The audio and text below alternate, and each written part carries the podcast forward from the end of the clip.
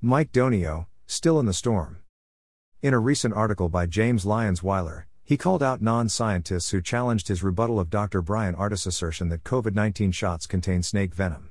He is calling for rational, respectful debate, not personal attacks. So, let's cut to the chase. Is it a problem or disrespectful to engage in the sort of rational debate that he describes? Not if you stick to the facts and refrain from personal attacks. Anyone attacking either Lyons Weiler or Ardis and not the facts is only serving to hurt their own argument. That said, it is important when debating the facts to be clear on what others' claims are and what evidence exists to back up your own claims. What we are looking to do is to provide clarification and counterarguments to some of the claims and so called evidence that Lyons Weiler has said to have provided regarding viruses. So, yes, questioning and having rational debate is good for science, and both scientists as well as non scientists can engage in it, but let's make sure we are clear on the facts. Above all, the goal must always be getting to the truth. As part of his attempt to thwart the attacks of those who do not believe that viruses have been proven to exist, he mentions an impossible demand that has apparently been made of him you should prove the virus does not exist.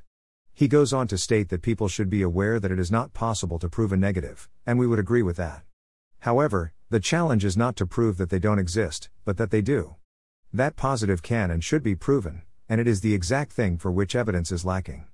If you don't prove you have the viral particle, which, in this case, is the independent variable, then how can you ascertain anything about its physical characteristics, composition, or function? A common argument against the existence of viruses is that Koch's postulates have never been fully satisfied. Lyons Weiler claims that this assertion is incorrect, and that he has shown extensive evidence of it.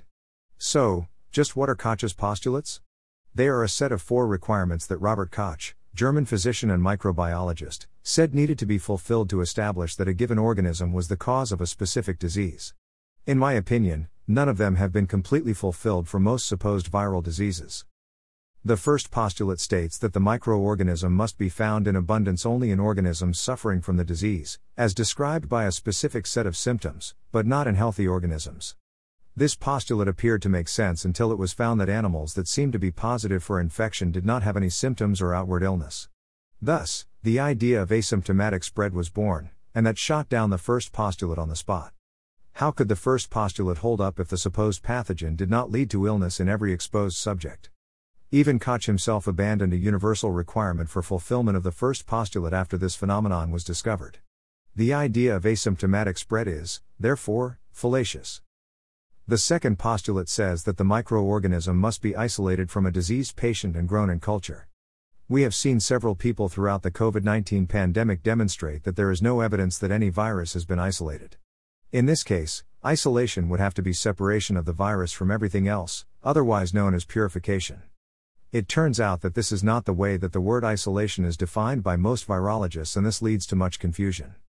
Many prominent proponents of viral theory admit that purification of virions is not possible either due to the fragility of the virus or lack of sufficient quantities in each patient sample. Of course, that begs the question of how the virus is supposed to make a person sick if it is not found in significant quantities. That's just the first part of the postulate, and we are off to a poor start. The virus, once isolated, must be cultured, and sure enough, it is well known that more than a few viruses are difficult, if not impossible, to culture. Well, that pretty much takes care of the second postulate, which many virologists agree must be suspended because of these findings. On to the third postulate. The isolated, cultured virus must now be introduced into a healthy organism and shown to cause the same disease or set of symptoms as the original organism from which it was isolated. Oh, wait, apparently this one was edited from must to should once they found out that not all organisms would get sick when introduced to the cultured virus. With several supposed viruses, you can't even infect animals with the human version, so you need a separate species specific strain, and when you inoculate animals with it, you get a set of symptoms that in no way mimic the original human disease. Also, some of the animal models used to study human viruses have no translatability to a human whatsoever, such as inbred, genetically modified mouse models. These issues with animal models and the inability to replicate the same or any disease are well known amongst virologists. Therefore, we conclude that there is ample evidence that Koch's postulates have not been fulfilled for viruses, and Koch himself, as well as many prominent virologists, agree. The ideal experiment whereby you willfully expose healthy individuals to the isolated virus is admittedly challenging from a moral standpoint. However, Lyons Weiler claims that it cannot or has not been done, so just defers to the rest of the data he has presented as fact. He might be surprised to find out that these types of experiments have been conducted and provide powerful insights into the existence and transmission, or lack thereof, of viruses. One of the most famous is the Rosenau experiment during the 1918 influenza pandemic. These were a series of experiments conducted by the U.S. Public Health Service and the U.S. Navy under the direction of Milton Rosenau in 1919. They selected 100 volunteers that had no prior history of influenza and inoculated them with several strains of Pfeiffer bacillus, which was originally thought to be the causative agent responsible for the outbreak of illness. It was administered by spray and swab to the throat and even into the eyes. None of the individuals became sick, so they inoculated them with mixtures of organisms taken from patients with influenza. They even gave injections of blood from sick patients. Nothing. No sickness whatsoever. As a last ditch effort, they selected 10 of the healthy volunteers and had them engage in close contact with sick patients, where they shook hands, talked, and were coughed on. Want to wage a guess as to what happened? If you said none of them got sick, you'd be correct. This greatly puzzled Rosenau, but it was still one of the most thorough attempts to prove contagious illness and was an abject failure.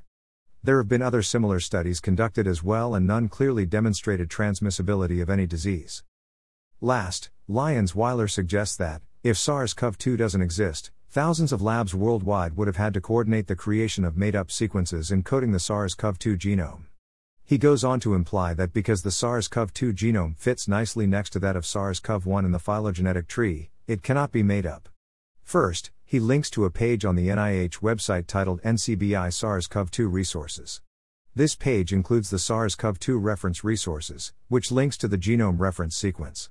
It turns out that this reference sequence is from the first patient identified in Wuhan, also known as Wuhan Hu 1, and its identification is detailed in a paper from Wu et al. published in Nature in 2020. This sequence was identified from the lung fluid of a single patient, and at no time did Wu et al. ever isolate a viral particle to definitively determine that the genome originated from a virus. Also, I do not believe that anyone is suggesting that there is a highly coordinated effort around the world to make up the SARS CoV 2 genomes. In fact, I'd argue that it's more plausible that it is not coordinated at all since that lends itself to the identification of the supposed variants. The lack of coordination allows for the appearance of mutation and genetic drift in the sequence. What about phylogenetic trees?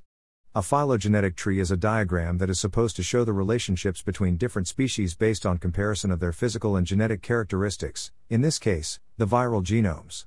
So, the claim is that the genomes of the SARS CoV 1 and SARS CoV 2 viruses are so closely related that they are next to each other in a phylogenetic tree. However, we just noted that the first genome identified, the NIH's reference genome, was derived from a single patient, and its viral origin was not verified. The genome was generated from tens of millions of 150 base pair sequence products that were de novo assembled into sequences. Even then, around 1 million sequences were compared specifically to previously identified pathogenic agents, i.e., viruses, bacteria, etc. It was a highly biased search, which showed that two of the longer sequences closely matched the bat like coronavirus genome. The homology was about 90%. This means that 10% didn't match, and that's not trivial when you are dealing with an approximately 30,000 base pair genome. Also, there were many other sequences of various sizes with similar or higher homology to other known sequences. Without isolating a virus to know that the genome came from it, how can you possibly separate viral from endogenous human nucleic acids from endogenous microbial nucleic acids or anything else? It is likely that the original SARS CoV 1 genome was identified in much the same manner, so any relationship between the two is highly coincidental and based on biased approaches. Therefore, there is no way that relationship or proximity in a phylogenetic tree can provide evidence of the existence of a virus. By no means do we have to agree on everything, but, if we are to engage in rational debate, then it must be respectful. It's too easy when so much is at stake to fall into straight criticism, but we need to be sure that we stay away from personal attacks. Anyone, regardless of scientific background, can be empowered to take an objective view of these issues. If the goal is truth, then more engagement by a variety of people with different viewpoints is preferred. Ultimately, it is the evidence that matters, not simply belief, and if viruses are real, there should be more than enough evidence to prove their existence. We call for open examination and debate of all evidence of viruses by all those who are interested in the truth.